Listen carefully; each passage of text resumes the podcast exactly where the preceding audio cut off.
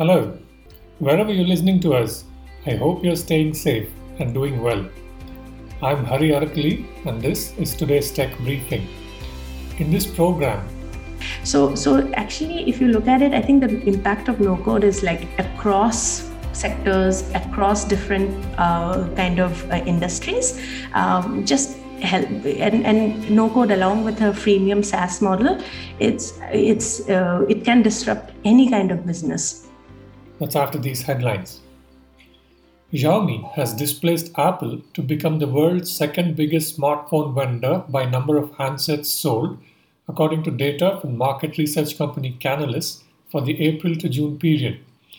At the end of June, Xiaomi had 17% of the global market, behind only Samsung's 19%, Apple had 14%, Oppo and Vivo had 10% each. Xiaomi is growing its overseas business rapidly, Canalys research manager Ben Stanton said in a press release. For example, its shipments increased more than 300% in Latin America, 150% in Africa, and 50% in Western Europe. Wipro, India's fourth largest IT services company, reported its best quarterly growth in the company's history, suggesting CEO Henry Delaporte's turnaround plan is working, helped by the accelerated demand in the US, the company's biggest market. Wipro's IT services segment revenue, which constitutes the bulk of the company's sales and profits, was at $2.4 billion for the April to June quarter, an increase of 12.2% over the previous 3 months and 25.7% over the same quarter a year ago. Wipro also crossed the 200,000 employee count milestone, ending the June quarter with 209,890 people. Apple, Amazon, Google, and Facebook are collectively facing at least 70 competition-related lawsuits or investigations, up from 17 ongoing probes and cases 2 years ago, according to an analysis by The Information. The inquiries are ongoing in more than a dozen countries as well as the EU. Inshorts, an online news aggregator, has raised $16 million in funding from Y Capital and existing investors, Economic Times reports. The startup is backed by Leaf Pixels, Addition, Tiger Global, SIG, A91 Partners, and Tanglin Venture Partners. The content startup operates a news app, Inshorts, and location-based social media platform, Public, which is launched 2 years ago. Earlier this year, Public raised 3 billion rupees from A91 Partners. Last year, it raised 2.6 billion rupees, led by Addition, Economic Times reported. OneCode, a platform to digitize the sales ecosystem, has raised $5 million in funding, led by Sequoia Capital India's Surge and Nexus Venture Partners, with participation from Waterbridge Ventures and a host of angel investors. Founded by Manish Shara and Yash Desai, OneCode connects a network of trusted and accessible sales agents to a pool of potential customers who may not be as tech-savvy. The startup's mission is to digitize 50 million sales agents across India and bridge the gap between brands and potential buyers who may need in-person interactions and physical touchpoints before committing to a purchase. Beehive, a startup building a platform to capture tacit knowledge in organizations, has raised $300,000 from JITO Angel Network, Let's Venture, and other angel investors. Backed by 100X VC, earlier in May 21, Beehive will use the money to build its technology further and expand its operations. No code has become the new mantra of developers making software for business customers, ranging from small businesses to enterprise customers. From bookkeeping to sales and customer relationship management, new startups are making it very easy for businesses to go digital in a matter of minutes. And cloud-based subscriptions and self-service means that even micro-entrepreneurs can take advantage of the latest online tools. I spoke with Kausambi Manjita, co-founder and CEO of Mason, a company that has already helped thousands of customers with its no-code solutions. Here's more from Kaus, as all her friends call her, on the promise of no code. Kaus, welcome to this podcast. Thank you so much for making time for this. And for our listeners, her name is Kausambi Manjita Dutta Baruah, if I got that right. And she's from Assam. You did. Yeah. So for folks who are not very familiar with Mason, tell us a bit about how you and Baruah Sahu started it. What was the opportunity you saw? Absolutely. So we started it about a year back, and Mason is a no-code SaaS toolkit to just run your storefront, online storefront, right? And if you just step back and look at the whole retail space today, 67 million retailers globally, 13 to 15%, actually being e-commerce now. So the numbers are huge, and there's this whole go online movement. But if you actually zoom in, right, one of the gaps that you start seeing now is that going online is relatively simpler now. You've got great products, which are again SaaS products like Shopify on one side, or Wix, or on the other side, nearer home, there's Dukaan. So there's a bunch of products that help you go online. But growing online is where the gap has now shifted to. The problem shifted to growing online. And that's because online, you are a 24/7 business, right? At any point in the day, at any point in the entire,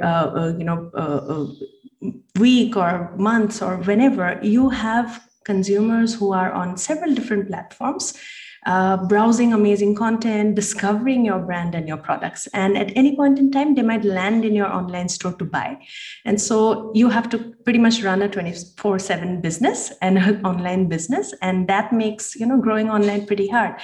So we saw this gap that, hey, you have your great, backends and infrastructures, which are now abstracted out into SaaS products, but to actually manage your storefront on a day-to-day basis, you need, engineering, design, business, all coming together to actually run your store. And, there are big enterprise kind of products out there that solve that problem. We saw that the space for SMBs and entrepreneurs is completely fragmented. And yeah, that's where Mason fits in. And so your target customers are small and medium-sized businesses, and would you find them mostly in India, or also looking at overseas markets?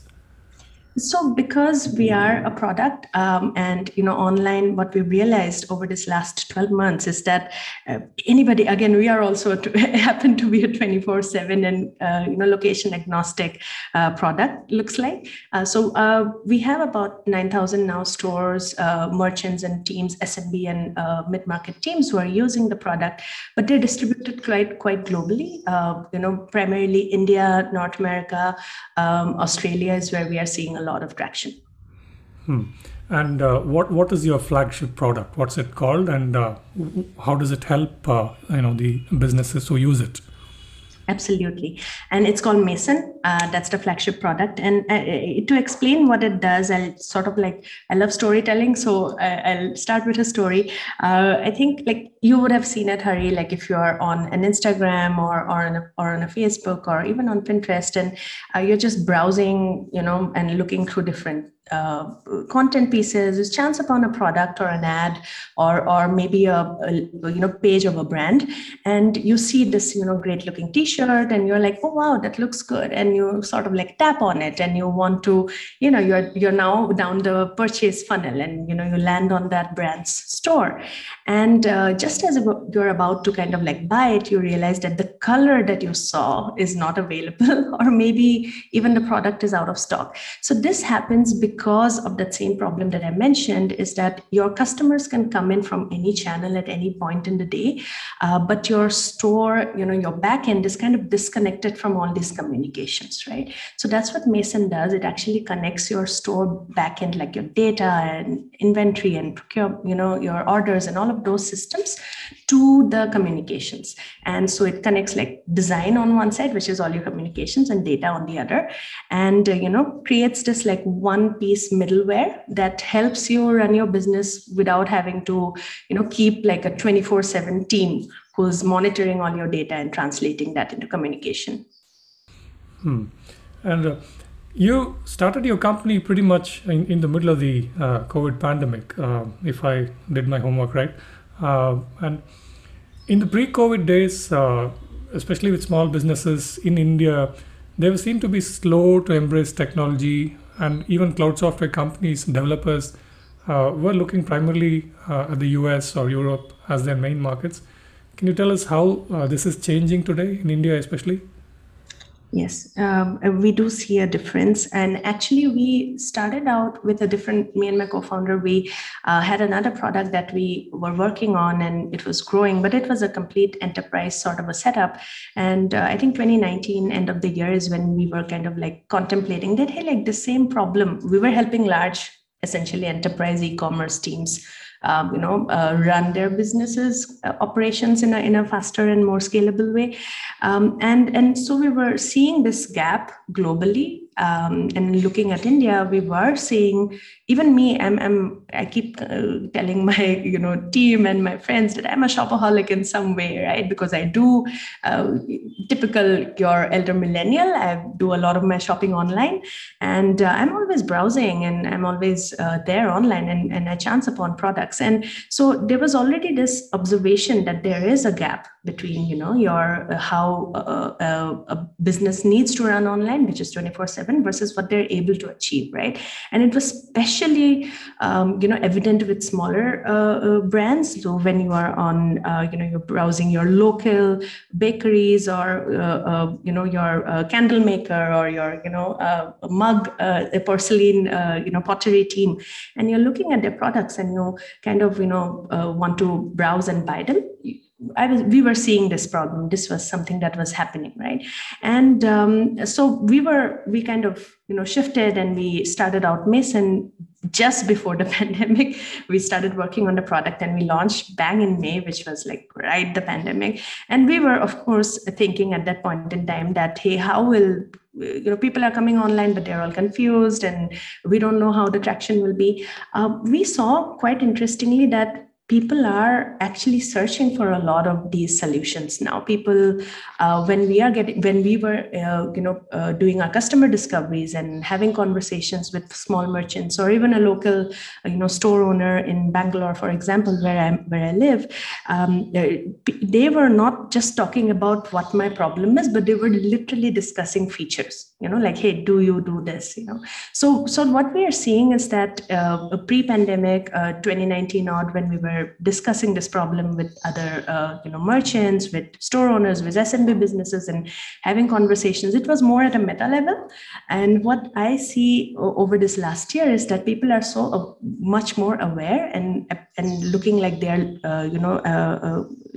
exploring a lot of products and very aware about their jobs to be done and the problems that they face. So we see the shift of actually moving into what are the features, these are my problems, these are the apps that I use, and it's not helping me out. Give us two different examples of the typical kind of customers who are really benefiting from your technologies today. Yes, and that's where no-code comes into the picture. So one of the things we were very clear about when we, started working on the product was that, hey, we want. I'm a technologist, but I don't code, right? And so me and my co-founder, we're always talking about, hey, when COS can use it, without having to pull Barada into the picture, that's a product that can be used by everybody. And so we were very clear that when you're looking at a quintessential small business, entrepreneur to even, the first marketing hire, the first revenue hire in a small business, right? They are not your developers, right? And when you pull a developer into the ecosystem, or you pull, somebody who's a subject matter expertise into this whole pipeline, you add, a time lag to how fast you can react to, your data, you can react to your business needs. Right.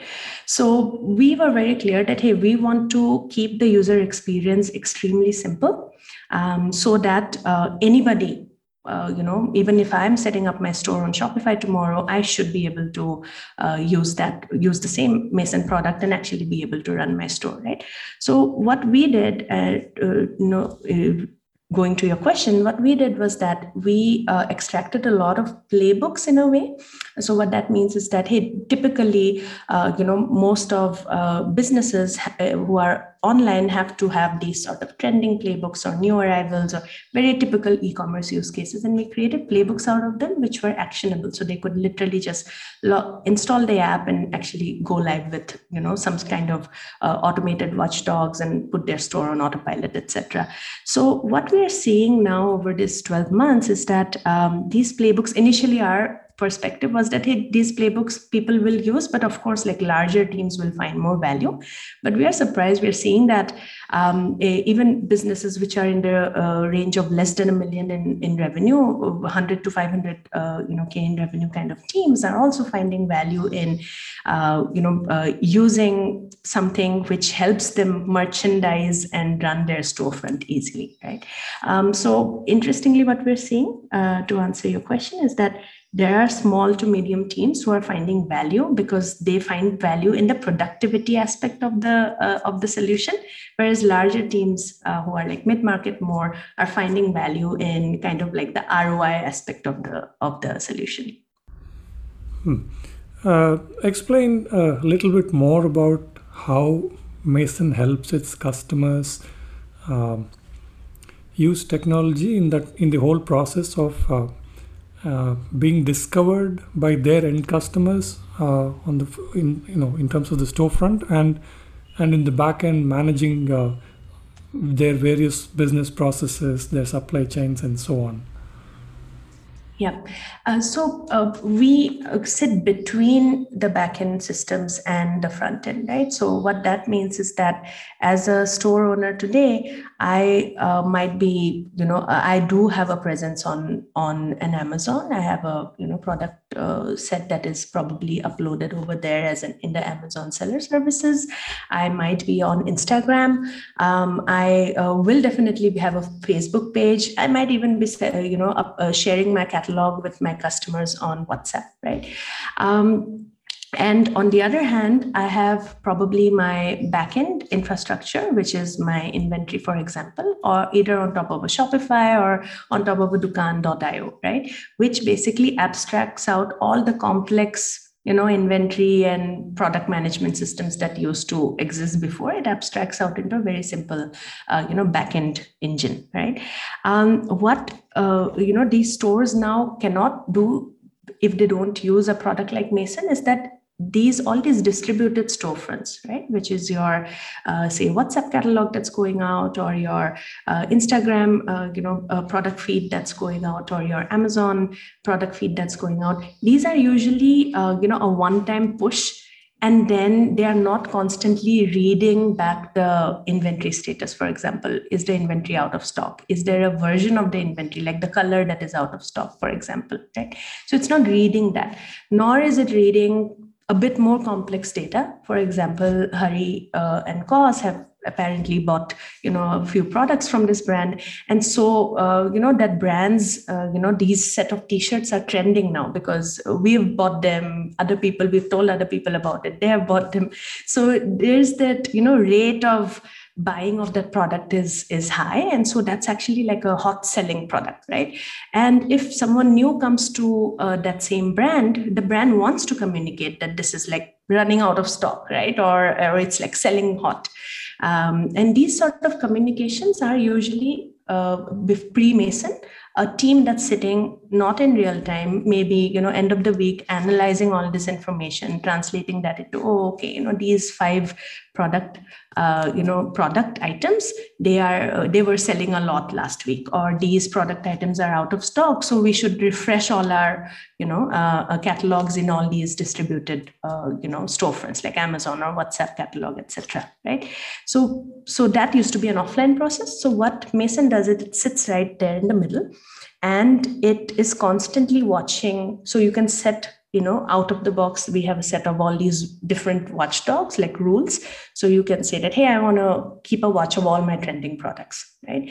And so it will constantly watch, and it will, the minute some product is like selling really a lot, it will instantly make sure that, all the different storefronts are also updated with the right information, that, hey, this like stock is running out, or it's selling fast, or, the color is not available, etc. Right. So what it's doing, it's helping the shopping experience to be extremely streamlined. So at no point in a customer's journey of buying or purchasing products from a certain brand or a SMB, at no point will they have a wrong information of what is happening with the store, right? So you will have lesser drop-offs. We've seen stores having less drop-offs.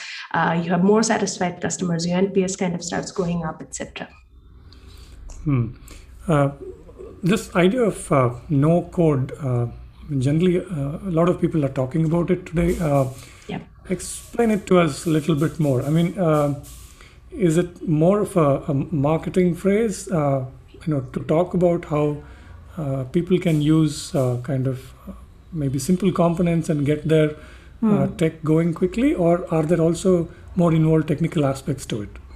Yeah, that's a great question, Hari. And, sometimes a lot of us technologists, we get so mired up in our own jargons that we sometimes, forget to step back and look at what is really this technology or this, kind of feature, etc., is adding value back to the customers, right? So I think with that perspective, what no code brings to the table is actually democratizes technology, right?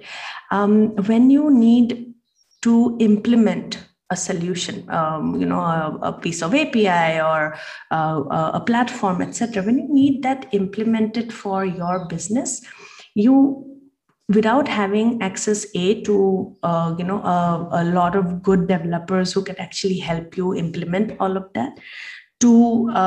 It's not just implementing, you have to maintain it every day, right? The same technology, it has to be constantly updated.